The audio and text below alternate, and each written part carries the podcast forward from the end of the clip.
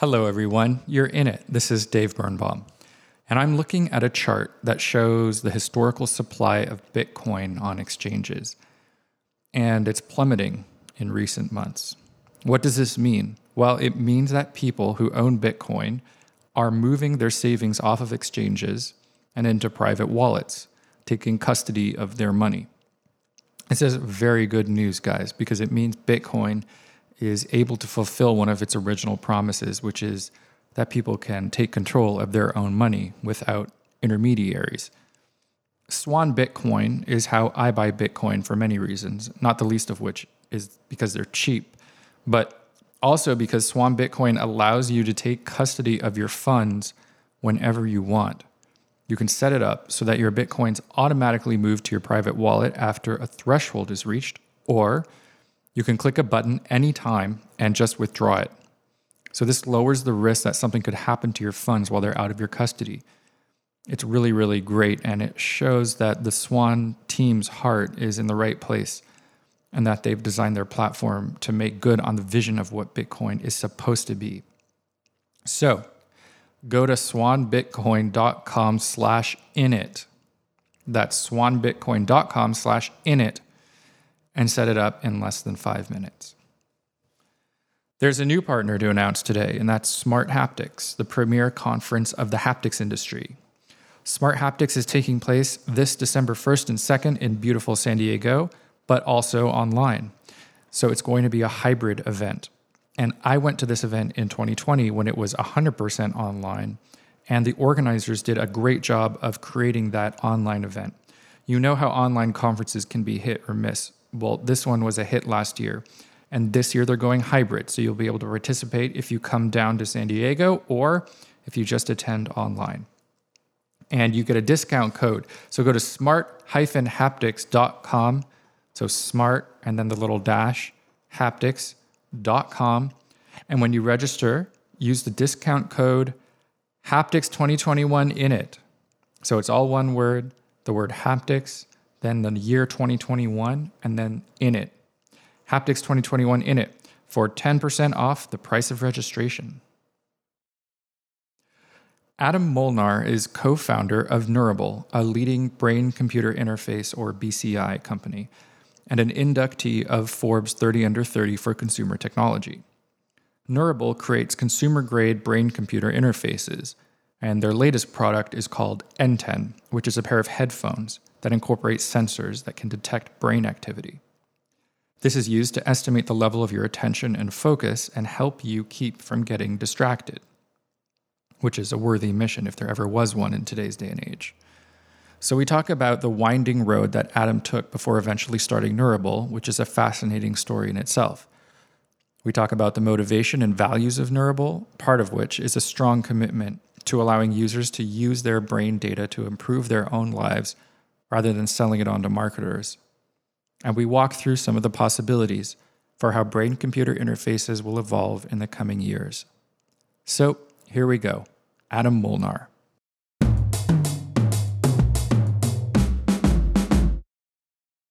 All right, I think we're good. Oh, look at that space. Cool, man. Thanks. Thanks for being here. I appreciate that. Actually, I recognize your shelf because I spoke to Ramses in front of that shelf, maybe on the other side of it. Well, thanks for taking the time today. And um, of course, really excited to talk to you. Could you tell us a little bit about your background and what brought you to where you are today? Yeah, my, my background's in entrepreneurship and behavioral research. I had got my start at the University of Michigan and then had a route into behavioral consulting that brought me down a different route of entrepreneurship that took me down a series of rabbit holes that landed me into the world of neurotechnology, which is where I've been for the past six years. And you have a fascinating background, actually. You come from a first generation immigrant family, you had entrepreneurs in your family. So, could you tell us that story? Yeah, absolutely. Uh, and, and thank you. My dad is originally from Hungary. He actually escaped when he was 19 years old, managed to sneak across the border, find his way into Italy through Yugoslavia, sneaking past Border Patrol, and then hitchhiked his way to get to Paris. and then lived there for two years, came to the US as a political refugee, and just started hustling. He he was definitely an entrepreneur from the beginning. His first job was a bike messenger, but his craziest pursuit, I think, was he would take weekly and, and, this is a man that did not go to college, didn't even go to high school. He went to trade school. He learned how to repair typewriters. Hmm. He would take this all the savings that he had, get a truck, drive the truck down to Mexico from New York, buy a ton of different types of furniture or pottery and things that he could then drive back up to New York the same week and sell at a flea market. And he would do that weekly for I don't know how many years. Wow. And he, he realized at some point that, that that was unsustainable. And actually, I think it was because one day one of his trucks got stolen Hmm. And then he made a series of transitions. But then my mom, she she also comes from a, a little bit of a rough background in Israel. And after she finished the army, she came to the US and actually her all of her stuff got stolen. So her passport, the little money that she has, she, she was literally just stranded here and she just decided to stay in New York and that's where she met my dad and that's where I come from. But wow. the two of them started a business together, a, a, local real estate office, and that's all the exposure I had professionally speaking.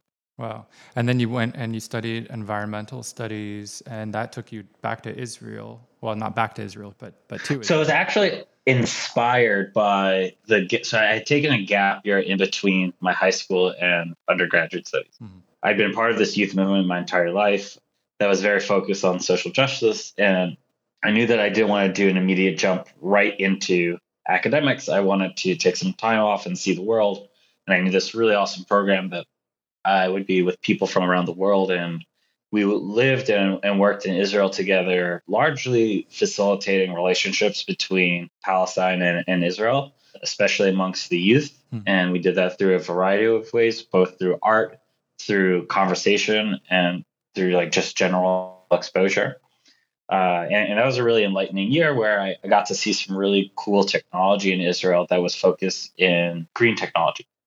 So that was kind of like the initial inspiration that put me into this environmental focus as I as I started my studies. But then as I got started, I found out that there's this whole realm of study in behavior. Mm-hmm. And that, that really landed with me. And then I ended up doing my undergraduate degree in behavior and entrepreneurship.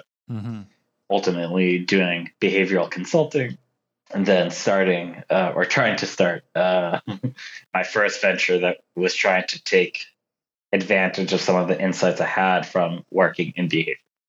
What's interesting about that too is maybe this was your angle, I don't know, but um, when we talk about environmental issues, it does come down to behavior. So, you know, there's a lot of studying we can do about the effects of humans on the environment, but ultimately to do anything about it, you need to be able to build systems that affect human behavior. Is that kind of how you were approaching that? Yeah, absolutely. When it when it comes to sustainability, there's the concept of adaptive interventions and mitigation interventions. So, mm-hmm. in terms of what we were working on, we didn't want to just creating better dams to prevent against rising water is environmental work that needs to happen. Mm-hmm. But the area of work that I wanted to focus on is how can we help mitigate these problems? How do we start to curb what's going on so that we prevent these from happening?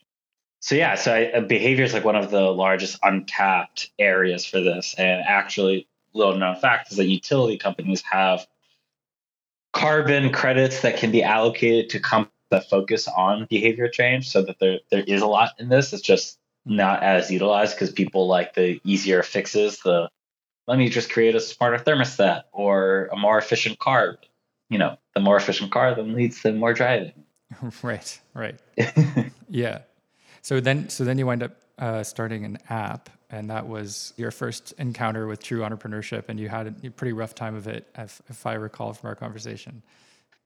I mean, yes, rough in that I had an unfortunate outcome, but not rough in terms of the experience. I actually had a venture before that. Uh, it, it was but it wasn't as serious. Like the, the, the app was my first serious venture. Okay. But when were you homeless? That was when I made the jump from deciding to go from doing consulting uh, when I was living in New York, I decided to move back to Michigan, uh, where I had found the, the senior in computer science that was super on board with this vision that I had regarding this app that I'll describe in a moment. Yeah. But he and I were an extremely good fit. So I figured that I could save a lot more money and have a lot more meaningful development if I moved back to Ann Arbor, where I had finished my studies, Hmm. and work with this computer scientist to build out this app and start the business there, and then ultimately move it to another part of the country. Mhm. And what happened was I had no money, I had very little savings. And also, when you have a college town, the living situation is very oriented around the calendar year. So, September 1st, that's when everyone starts their leases, and then there's not much wiggle room in between. Mhm. So, I had found, fortunately, this was already in like October, November, a sublet that was willing to put me in this house and I could live there for re- relatively inexpensively and have access to the, the campus and my, my, my co-founder. But I had been planning this for months and then I, I finally get there and she goes, yeah, so, this is the landlord. She goes, yeah, I'm sorry. Uh, that unit I was talking about, it's actually not available. It's still under construction. I'm so sorry, blah, blah, blah. I'm like, wow, you are evil. Like, I just moved halfway across the country with nowhere to stay. You said that I would be okay.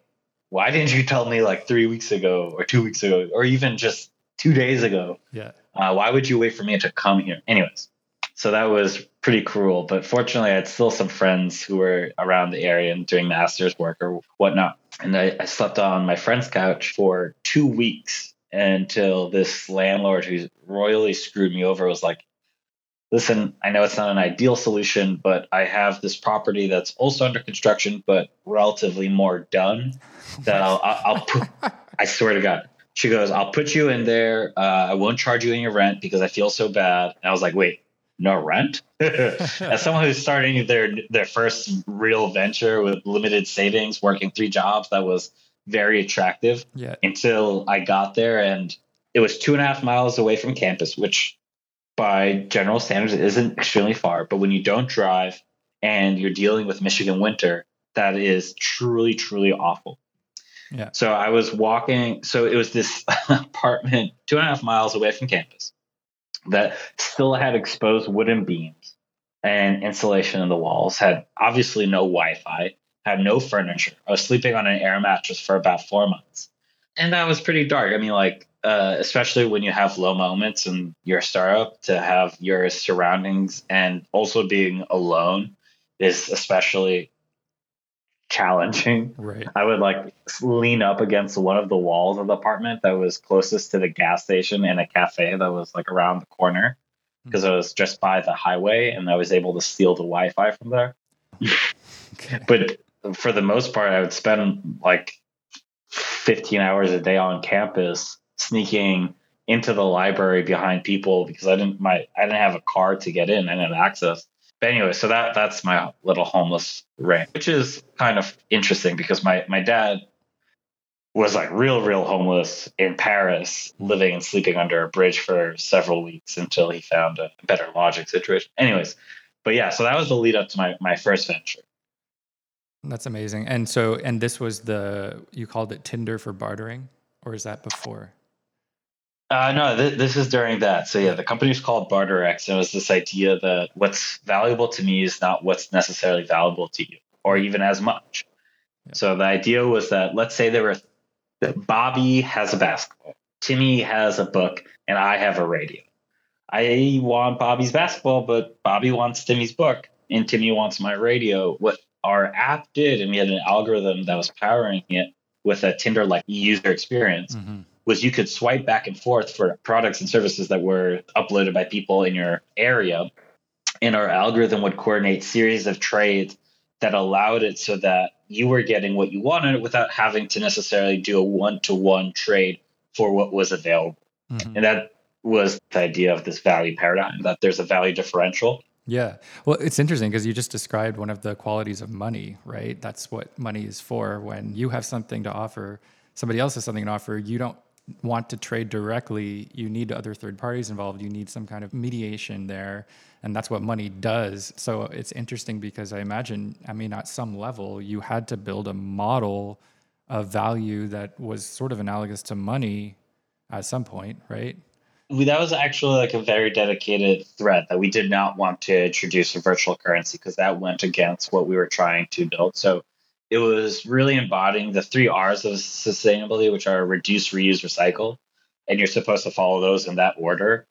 And what we were trying to do is do all three of those things. How do we make it so that you're not having to generate anything new, but you're able to provide it to someone who had the need? Mm-hmm.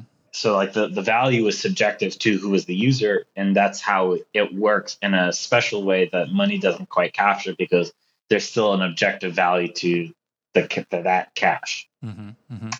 It also, I think, it changes the paradigm from like how can I get the best bang for my buck as opposed to what do I truly need or what can I truly part with? I uh, which I think is like a, a nuance shift that you don't have when money's involved. So, what was the story of that app? What happened? So, uh, we had our alpha app built, and we had the like quote unquote perfect launch community. I had subscribed the local sustainability organizations, groups, clubs. There was a cooperative housing situation that had several hundred members. And Ann Arbor is generally an extremely forward leaning city that was open to this kind of idea. That was kind of inspired by what Facebook had done uh, when they were just starting out of Harvard, where they literally mapped out the universities that they wanted to target and figured out how to triangulate communities in a way so it would apply pressure to any community that hadn't adopted yet. So it's like if the people to the left of me and the people to the right of me are doing this, it adds further pressure for the people in the middle to adopt it. Mm-hmm. And that's kind of the pathway that we set up for ourselves and had put on as our early subscribers to the service. And uh, we were going to launch this all on a Monday, had the app ready to go, the nice fresh alpha build that was still rough, but definitely worked. and on Thursday, my co founder, was an international student, spoke with an immigration lawyer. And on Friday, he texted me a very simple and ominous message saying, Hey, man, we got to talk. Oh, shit. So I meet with him on Friday and he goes, Hey, so I spoke with this lawyer and she mentioned that if we don't go through X, Y, and Z paperwork, it could affect my visa status and he was generally a, a cautionary uh, individual. He was super risk averse, which probably wasn't like the, the best quality you necessarily want from your founder. It, it can definitely be valuable, but not when you're in such an early stage where there is so much risk. And uh, he goes, So I'm going to walk. And I'm happy to help you get set up with another founder, but I can't launch this under my name or with my code. And that was really shitty because we had demo day coming up in two months where we were supposed to show and pitch to all these investors to actually mature the company from, you know, university incubator into an actual real company. Mm-hmm. And that was about a year and a half of my life just uh, shut down overnight. Yeah. It was still very rough. Yeah. Wow. Oh, that's rough because uh, it's like your baby. You spent so much time on it and you're about to put it out there. I know I asked you this before, but is there absolutely, any, baby? Yeah. Is there any way to like open source that or somehow just let someone else run with the idea at this point? I've always thought that if I found someone who is really into the idea, that I would gladly advise. Mm. And I think I can much more valuably advise because I've been through several rounds of funding. I've raised over $15 million. I know what it what a business looks like as opposed to where I was back then, where I was just like big green with big eyes and yeah, wanting to cause some positive change. So if there's anyone that ever wants to take that on, let me know, and, and I'm happy to take you through all of the knowledge I'd accumulated in terms of planning it, the user design behind it all. Uh, I'm sure I even have like the wireframe somewhere. all right. So the next steps, you went to this university incubator. What happened? Yeah, so there's that that adage of right of one door closes, two door open. Yeah. And that's very much what happened, which is that the incubator program that my company was already in, the director of the program who was royally swamped asked me if I wanted to come on as program coordinator. So not only was I able to instantly have another job, which I very much needed to literally just feed myself, but I also was able to then work with other companies and do so in a way that uh, was meaningful to me, mm-hmm. helping other people grow and be able to be a part of many different types of teams. Mm-hmm. from very different types of background. So I, I did that and I put myself out there and I worked really hard. And that was one of the most valuable things that could have ever happened to me because that's how I got involved in my current company. Mm-hmm. That in this cohort of 23 startups, the second cohort, the best company by far was just this one guy who had what's the word I like to use? Oh, not a gaggle, but basically had like like an entourage. A, a, yeah, like a flock of thirsty PhDs, MBAs, computer scientists who were like, "How do we get involved in bed with you, Ramses?" Mm-hmm. And Ramses is this final year neuroscience PhD who had generated this really cool IP that allowed him at this stage to control this Lego Mindstorm or wheelchair using brain activity. Mm-hmm. And I had been advising Ramses throughout the entire cohort. And I remember at one point I was working late. He was working late with his his groupies, his flock of like wanting to be involved with the neurable individuals. I remember leaving the building and he goes, Hey Adam, like you should just join us. And I was like laughing and I'm like, listen, Ramses, just don't forget the little people when you're all big and successful. Fast forward to uh, demo day, and a little bit after that, I had already started working on the next cohort in the incubator, and I was a little bit at a loss. I, I didn't know what I wanted to do. I'd just been dumped. So I was like, do I want to stay in Ann Arbor and continue working this incubator, or do I start another venture? Do I move back to New York City where my best friends, family, all, all everything that I grew up with is? do I go abroad? I, I, was contemplating taking a position with Techstar South Africa, which would have been really cool. but I, I had remembered that Ramses had said, if you wanted to join, you should. So I, I, was in this like pretty dark place and I sent him a message. I was, you know, I'm like still dealing with the loss of my own company. Yeah. Say like, hey Ramses, uh, you once said in passing to join your company, to join Neurable. I don't know if you were kidding or not, but if you were serious, like I know that I can seriously be the most valuable person. Uh, here's my resume. Here's everything that I think Neurable is missing right now. This is what I think I can do for you. And somewhat atypical once you know Ramses is he, he's not great with email, but I got an email response from him very quickly, mm-hmm. which was very out of character for him. And it was short and brief. He was at South by Southwest in 2016 at this point. He goes, Yeah, the bottom line is I want you on the team. Uh, I get back this weekend. Let's talk on Monday. I, I was like elated. I was like losing my mind. I was like, this is like this is the chance to be a part of really something special to really put my fingerprint on the world in my in my opinion mm-hmm. because of the opportunity of what this kind of technology can do. And I remember I was at the gym on Sunday and I had actually bumped into Ramses in the hallway there. And he, he was in a rush and he goes, Hey man, like listen, the bottom line is you're going to be on this team. We can talk about logistics. We should have this formal talk tomorrow, but I want you on this team. And uh, I started crying in the middle of this gym. I started to break down. It was uh, a very emotional moment for me. You said once that you were the odd duck because he had these other people that were like CS people. What was that connection? Like, what did he see, and like, how did you communicate what you could contribute? yeah, I later asked him, I was like, Ramses, what do you want from me? Like, you have an MBA student with all of this years of experience in organization and operations, and you have this savant engineer who can take a concept to the next level. And you're obviously this extremely forward thinking, innovative scientist. Uh, what do you want from me? And he goes, Adam, you're my people person. You're going to make sure that this is the company that people want to work at. Hmm. And internally, I was like, absolutely, that's that's something I can do. And I also knew that I, I wanted to take over the business, um, which eventually did happen. but yeah, so that's uh, how he saw me fit in his architecture of the, of the Neurable team. This is the then became the founders. So, what is Neurable? Neurable is a company that makes wearable neurotechnology devices. So, we started with integrating EEG sensors into mm-hmm. virtual reality.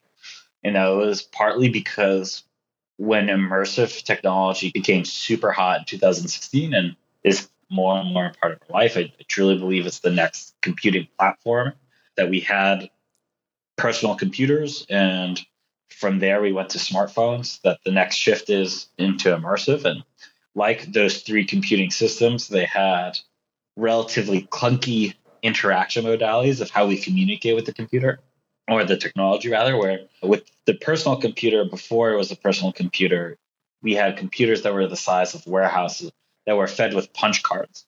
And that required an extremely specialized type of knowledge in order to operate. And it wasn't until the keyboard and mouse and GUI interface that the technology became more democratized, that it became more accessible to lay people.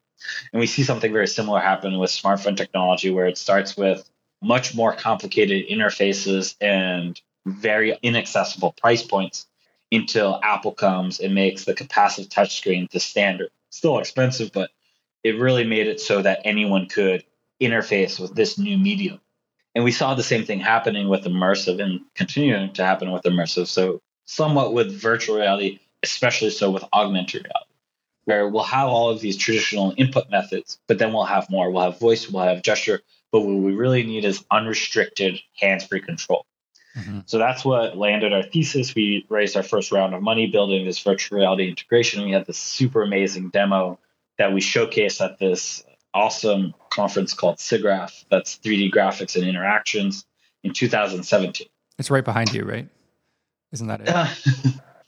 Yeah. The yeah. It, uh, yeah. For, for people can't see this, but um, there, there, it went around the media. So I think a lot more people will recognize that than even remember your company's name because it was everywhere. So it's like this blue head here with these blue circles all over it. I just I remember seeing that all over the place at the time. I still see people to this day using our assets without attribution.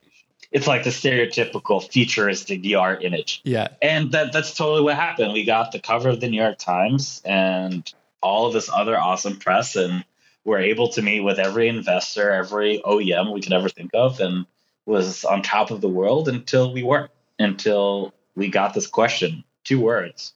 So what? We created this awesome demo, literally a demo that you can control with your mind. Yeah. But it wasn't a practical product. It wasn't solving a critical need. It wasn't the hallmark of, in my opinion, what a startup should be built around. Yeah. Revolutionary from a technologist perspective. Yeah. But it wasn't necessarily revolutionary consumer perspective or the end user perspective. Yeah. So you got this question. So what? Could you describe like what was it like to be in a room? What, were there design innovation brainstorm sessions where you're just like, okay, we have this amazing piece of technology. The world is our oyster. What do we do with it? Like, how did you go about solving that problem and then arriving at the headphones? I think floundering is a little bit mean to the company because we did a lot of really good things. And if we hadn't done what we did, we wouldn't be the leaders in where we are right now. Mm-hmm. Like it allowed us to build the name and the it allowed us to generate the critical insights that I think will allow for our next product to really hit. Mm-hmm. But we essentially spent a lot of time trying to make it work. Mm. And what happens in doing that is you then naturally are generating customer discovery. You're generating where are the missing needs of why your product isn't landing. And those are some of the critical foundations that we needed to set in order to figure out how to make consumer BCI a thing, consumer brain computer interface technology. Because there is so much missing and there was so much innovation that had to be built in order to get to that point, and even a lot more to get to where we are right now. Yeah.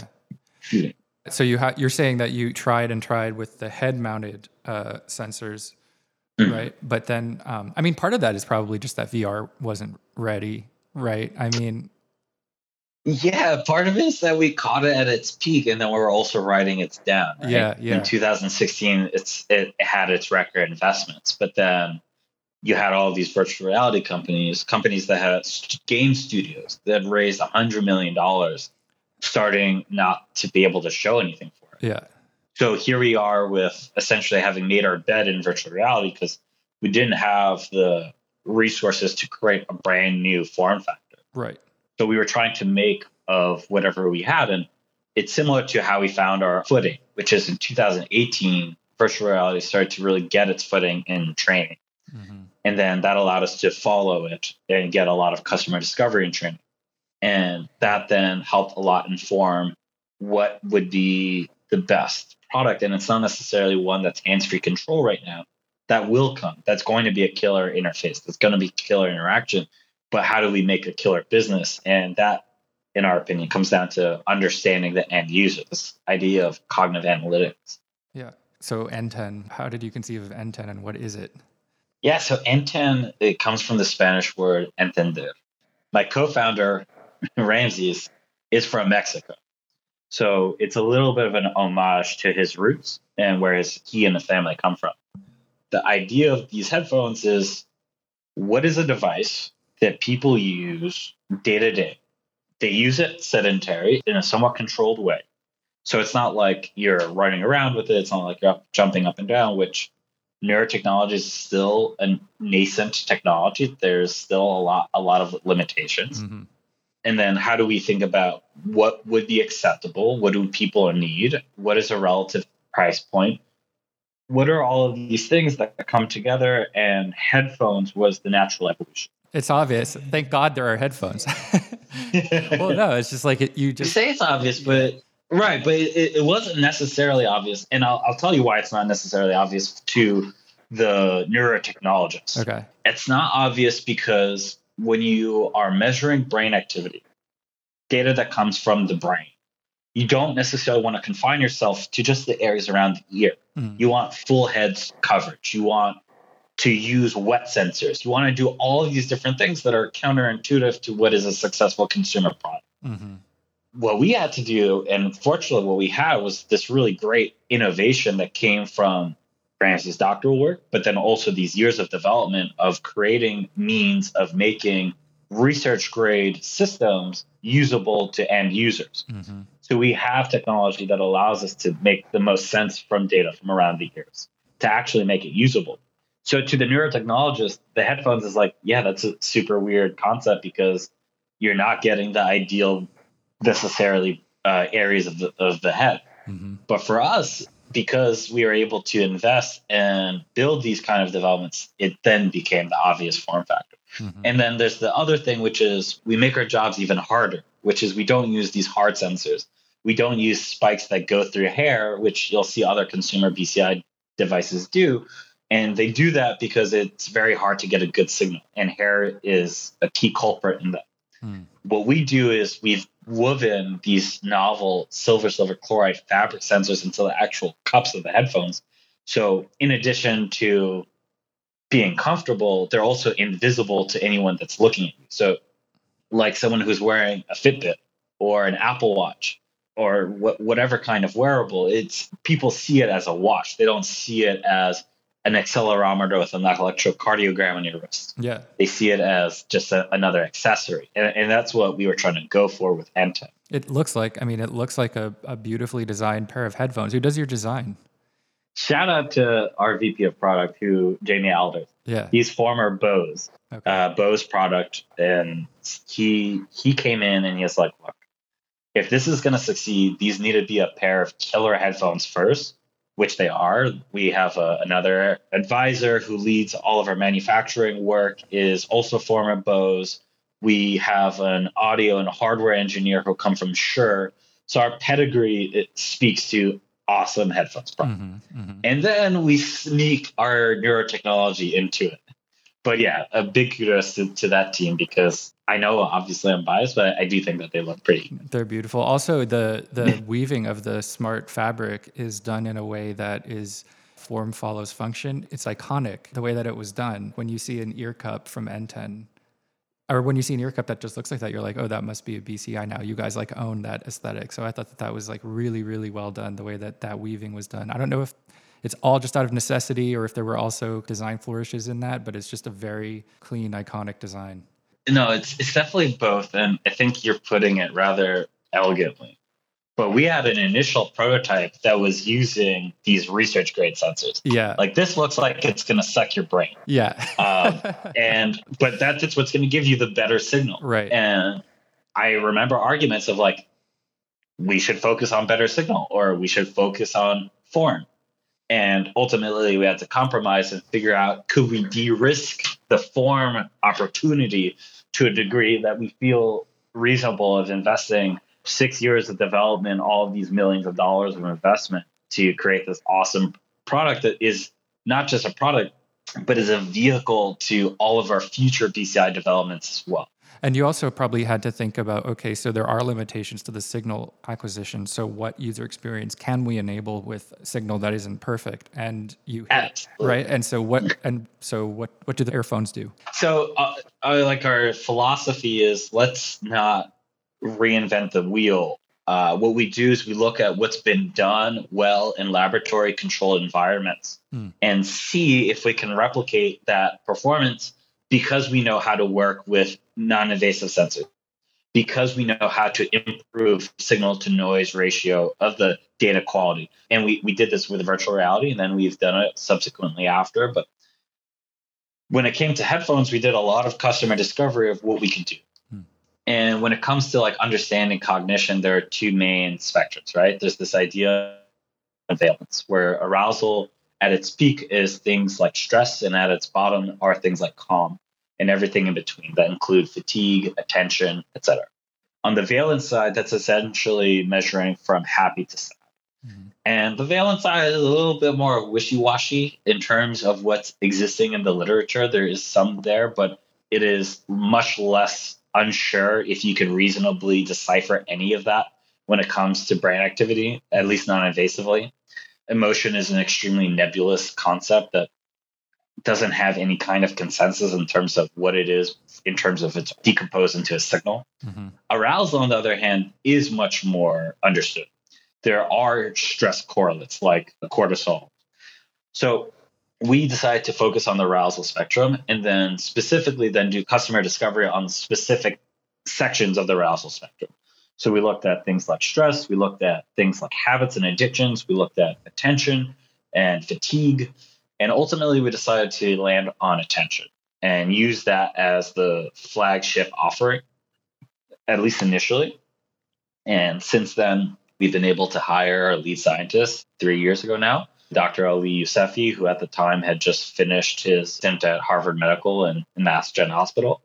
Before that, he was at Kernel. Then he joined us. But it, he did some really great work at Harvard Medical where invasively he was looking at what are these attention correlates and was able to very creatively come up with a way of breaking that down because attention isn't actually a thing. There is no such thing as attention. It's not a specific biological function. It's the coming together of several cognitive modalities at the same point. Mhm. So we had to come up with a creative way of estimating what we define as attention.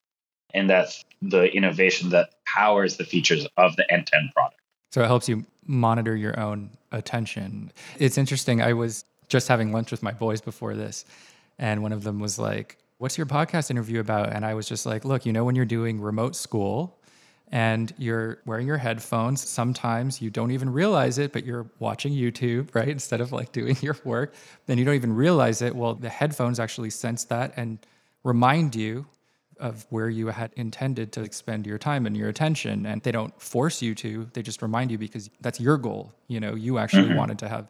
Anyway he's 10 years old and he was like oh i completely understand it and i want that. So it's a very it's a very clear value proposition Yeah, I, I think like how many times have you been in front of your computer or on your phone and you, you know that you need to focus on something and you just can't? Or how many times have you found yourself following a rabbit hole of another kind of stimulus that you didn't intend to go down, like social media, for example? yeah So what our technology in this product is allowing us to do is understand and starting to quantify that kind of impact. Like what does it cost me that my attention is being taken by all of these different external distractors that I don't necessarily want to attend to? And also, how do I start to measure interventions? Meaning, how do I measure what gives me energy back? Is a five minute breathing session the same as a walk around the block? Hmm. These are things that we can start to understand when you have an estimation of these But We see this already with physical wearables. There's a lot of talk of this idea of strain or the human battery. And this is very much that perspective, but from a cognitive perspective. Very interesting. And also, you mentioned like a walk versus a breathing session. Those also might be different for different people. So you can start exactly. to become very personalized. Just to tack on to that, one perspective that I have that I think is so interesting is this idea that there's no inherent feedback of the brain. It's not like our muscles where we can feel soreness when you're working out, or it's not like your heart rate that you can feel accelerate. Literally, you can feel your pulse there isn't any physical sensation that truly allows us or makes it easier to understand what's going on up there. I think outside of retrospective reflection and people who are more experienced in meditation and, and, practicing awareness, I think they can get a semblance of that, but still it's not a broken down understanding of, of what's really going on up there. So this is a way to give ourselves another way to listen to it. That's totally fascinating. You just made me think about a couple of things. Well, one thing is brain surgery is painless, right? We have no no neurons in our brains that actually provide us with a sense of pain.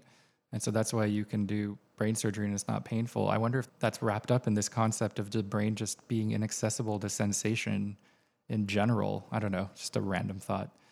I, am not a neuroscientist, but from the perspective of what I know, there are no pain receptors in your brain. Right. So there is no feeling how we do have in the rest of our body. Yeah. Uh, and it, it, it goes even beyond that because, like, when you work out your brain, it's only until after the effects. It's it's very similar to actually to how I think people experience burnout. People don't really experience burnout until it's a little bit too late. And that's when it's already the worst part of mitigating it. Mm-hmm. Like the remediation is much easier before you get to that state than when you're already at that state. Mm-hmm. And I think that's how I feel about how people understanding what's going on in your brain. And that's what we're trying to help solve with the tools that we're equipping with this product. That's really cool. So it sounds like your tools are very much about empowering users, and you've made a clear effort to put that front and center because, I mean, let's face it, like when you're talking about reading people's thoughts and collecting data on their brain activity, it opens up a huge, you know, a, a, a, hornet's nest of, of ethical implications. But I know that you think about that really carefully. So tell me how uh, Neurable thinks about that. Yeah. So I don't know of any other neurotech company that has done this, but mine has publicly stated that we will not sell the user's data. That's not in our ethos. Actually, you were asking about customer discovery. My company, before we decided to focus on performance and helping people feel better about how they work, we looked at consumer research. Mm-hmm. An advisor that we have asked me, Adam, what is the market that's going to pay you the most for your technology? And I was like, easy, user research. CPG companies who spend millions and millions of dollars in advertising. There is the full wishy-washy space of neuromarketing like that's a no-brainer. So i spoke with a lot of companies that do this. I figured out what it would take to build a business around this. I was offered six-figure deals from very large companies in order to pursue this and i can tell you as a very emerging technology that has very little revenue turning down those large checks is very hard. But the reason why we did it was that it was antithetical to what we were trying to achieve. It was not the, the kind of company that we're trying to build, and it wasn't the best means in terms of how we want to build this future. My co founder, Ramses, has this phrase creating a world without limitation. And this all stems from his very young experience of his uncle losing both of his legs in a trucking accident. Mm. So Ramses had dedicated a lot of his early career working on prosthetics. He was an electrical engineer by his undergraduate education, but he realized that if he was really going to affect change, he had to target the brain. I think it was that grounding vision that helped us make that hard decision of do we start with this lucrative route or do we say no and continue the campaign towards creating this world without limitations? That's really cool.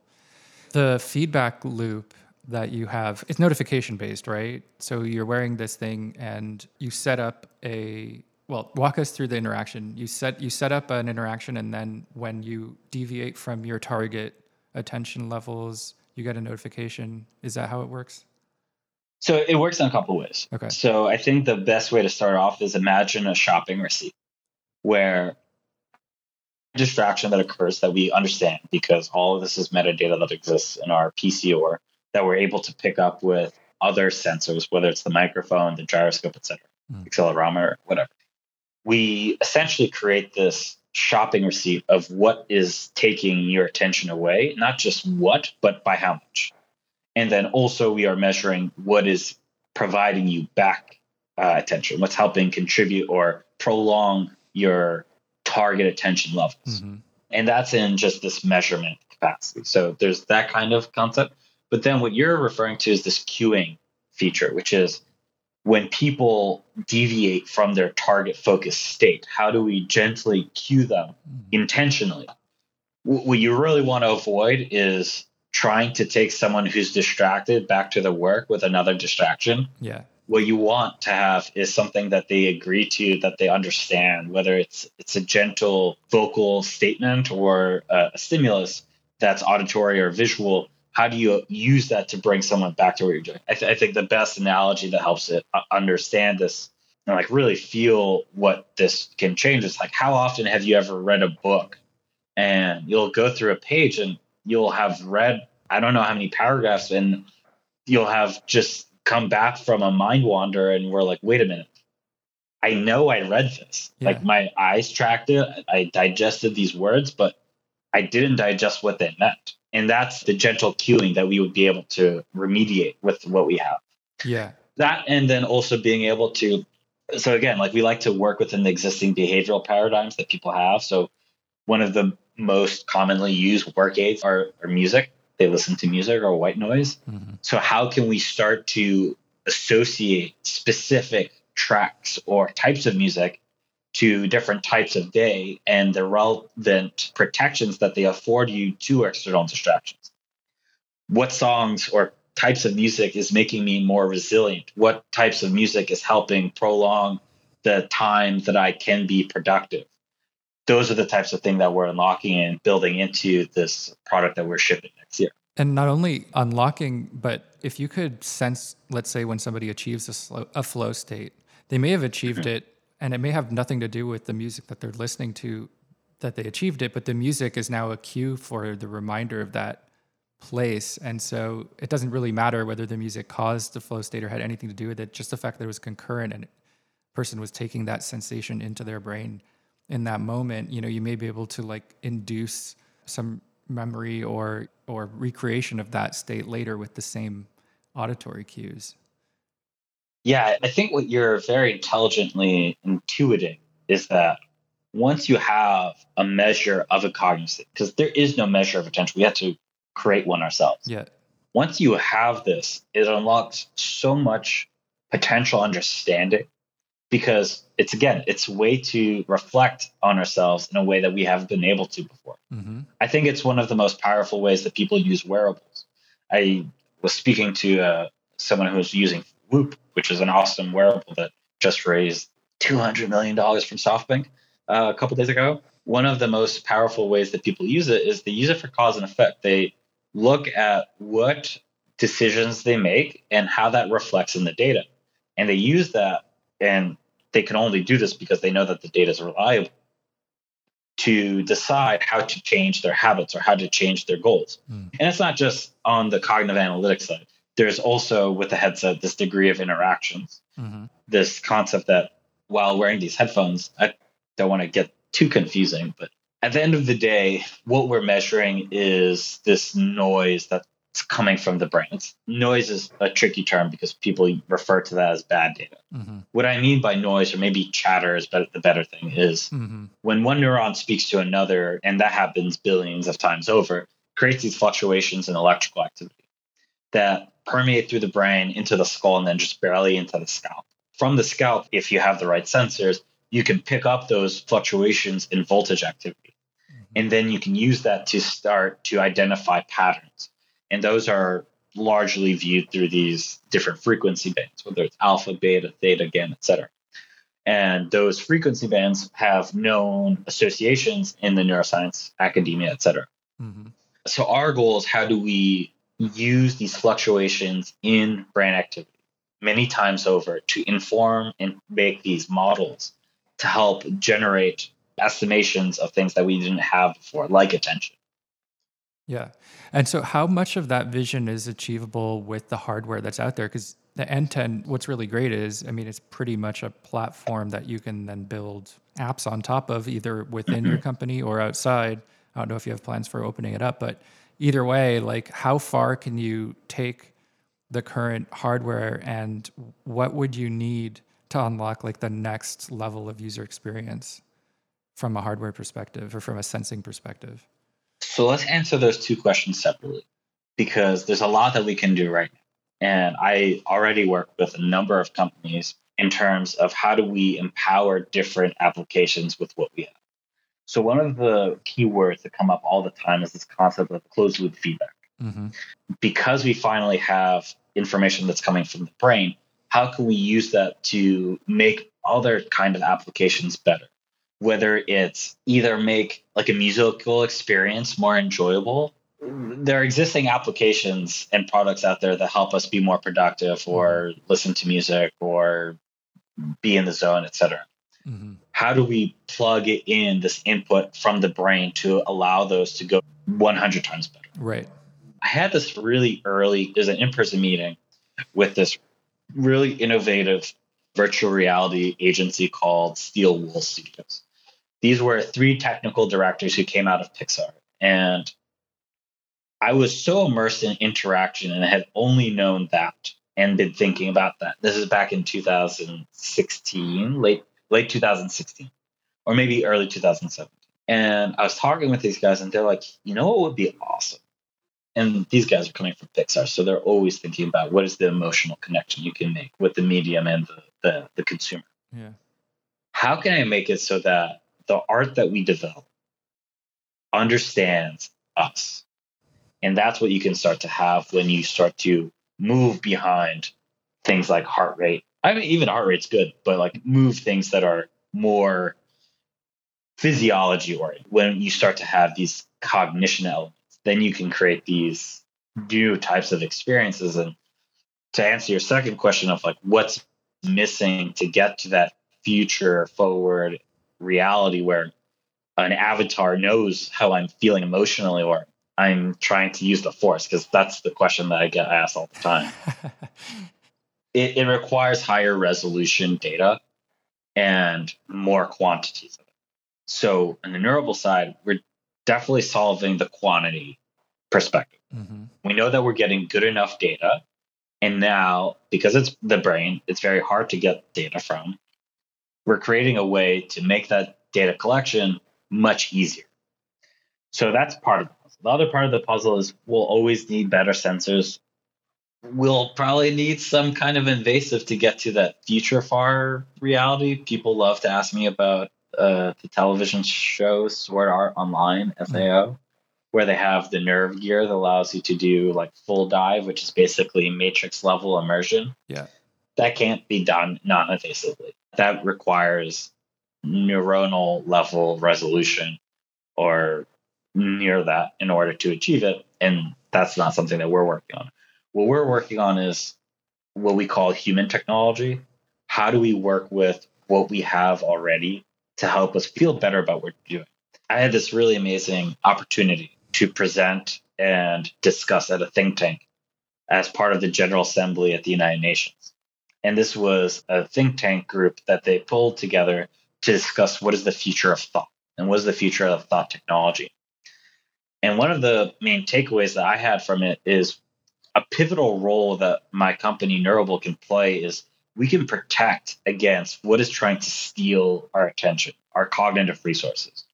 Because it's happening all the time. I was just having a conversation with a professor at Harvard about salience of stimuli in our environment. Everything is a stimulus, whether we perceive it or not.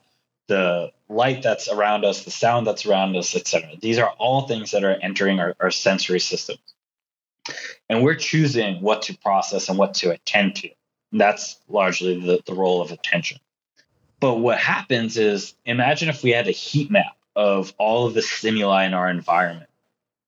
I would bet a lot of money that if we were to look at our phone in this heat map world, our phone would be glowing red hot, screaming, look at me, play with me. I am the biggest source of distraction because I'm so meaningful and so there's such a chemical relationship that exists with what's going on there. Yeah. That what I want to help build is a system that allows us to be able to pull away. And the first step of in pulling away, and, and this is very commonly known in addiction studies, is awareness. First, just understanding what is the habit that I have? Why am I engaging with it? And then when you start to have that measured awareness, then you can start to plan better and better interventions. And ultimately, I think use technology to essentially solve the problem that we have with technology. Yeah, yeah, that's really fascinating. And so you also have some interactions possible too, right? You can actually, because you're capturing signals on the scalp, you can even sense certain expressions or movements of the of the face. Is that right? Yeah, it's not even just the sensors on the scalp. Uh, a lot of the sensors that we put around the ear cup are intentionally put forward oh. because we want to be able to capture a lot of facial activity. Facial activity is very rich. It also happens to destroy brain activity. destroy brain activity. Oh, because it's stronger. Because it's it's stronger and it's it's often present. Right. So what we've had to do is create a lot of innovation in terms of how do we identify that facial activity and remove it from the brain activity so that we have this pure brain data. But at Neurable, like I like to do with all of my careers, we like to recycle. So it's not just that we take this facial activity and throw it away, we actually end up reusing it and turning it into a feature. And, and this comes down to this idea of micro expressions that there are many different types of facial expressions that you can control intentionally that are invisible to the people around you. And those are very detectable with our signal processing. Hmm. So what we can do is very reliably, very quickly provide people hands-free control of their devices right now. This isn't 10 years. This is like how we use this demo right now is we manipulate our presentations using a slight pressure on the jaw. Yeah. And the cool thing is it's not activating when we're talking or chewing or any kind of non-intentional activation. So it only happens when we want it to happen. And that is, I think, a, a killer interaction, especially when we get to augmented reality. Yeah, actually, Ramses used that. I was on a panel with him at AWE, and uh, he, of of course, he like showed his slides and then unveiled at the end that he had been controlling yes. with his with his face. That was really cool. Okay, so I have to ask you. So, as somebody who is very much in a futuristic space, I'm sure you're thinking about the long term consequences and and the long term evolution of BCI, where do you think brain computer interfaces are going to be in 2040? Like paint us a picture. I think it's a it's a really difficult question, so I'll caveat with that because just just look at how much has changed in the past 10 years and how different that level of technological evolution was to the past 100 years. Mm-hmm. So the next 40 years are to some extent unfathomable, but I'm I'm happy to play the the sci-fi next, game. Next twenty years. Next twenty years. I mean, just forward thinking. Okay. Right? Okay. Okay. Uh, I truly believe that there will be an integration with brain sensors. Whether it's Neurable or another company, I truly believe that we will take advantage of EEG and other neural modalities. So that includes FNIRS, that includes invasive BCIs, all of these different kind of sensing modalities to better understand the brain and use that to enhance our understanding of ourselves, but also interaction with technology. So we have this spectrum of innovation where on one side it's very passive and on the other side it's very active. And that also can be distilled by this concept of by with for, where we most commonly understand technology that's operated by us. I choose to do whatever I do on my smartphone. Uh, my smartphone is operated by me. Mm-hmm. There is already technology that works with us, like suggestions. When you're typing, Google knows that I've searched what's the best food in my city. So whenever I type in what is the best food, it already popped up. Mm-hmm. That's an example of technology that works with us. We're giving it some kind of input and it is doing some amount of guessing to allow for a greater outcome. But then very soon we'll have technology that works for us. So that's technology that has a level of understanding. And we have examples of this. Like I think YouTube search algorithms or to some extent targeted ads for better or worse are technologies that are trying to work with our intent in mind. The positive applications of this is I walk into my home, my home knows that I'm tired, so it's shifting the light to the the correct amount that I need in order to eventually go back to sleep in the next couple of hours. Mm-hmm. Or if I'm in an immersive storytelling situation, I'm in an immersive experience, the avatar is empathetic to what's going on in my head and is reacting in that way. Actually, there's this really cool concept that we ultimately didn't pursue because it was difficult and we needed to focus on one thing at a time at this point. It's a class of event related potentials, which are neural responses. It's what we use to do hands free control. Mm-hmm. We had this ability, we could do event detection, meaning imagine in a, an immersive in a film or in an immersive experience, the antagonist takes a knife and puts it behind his back. If you were able to capture that the person put the knife behind his back, the story would go one way.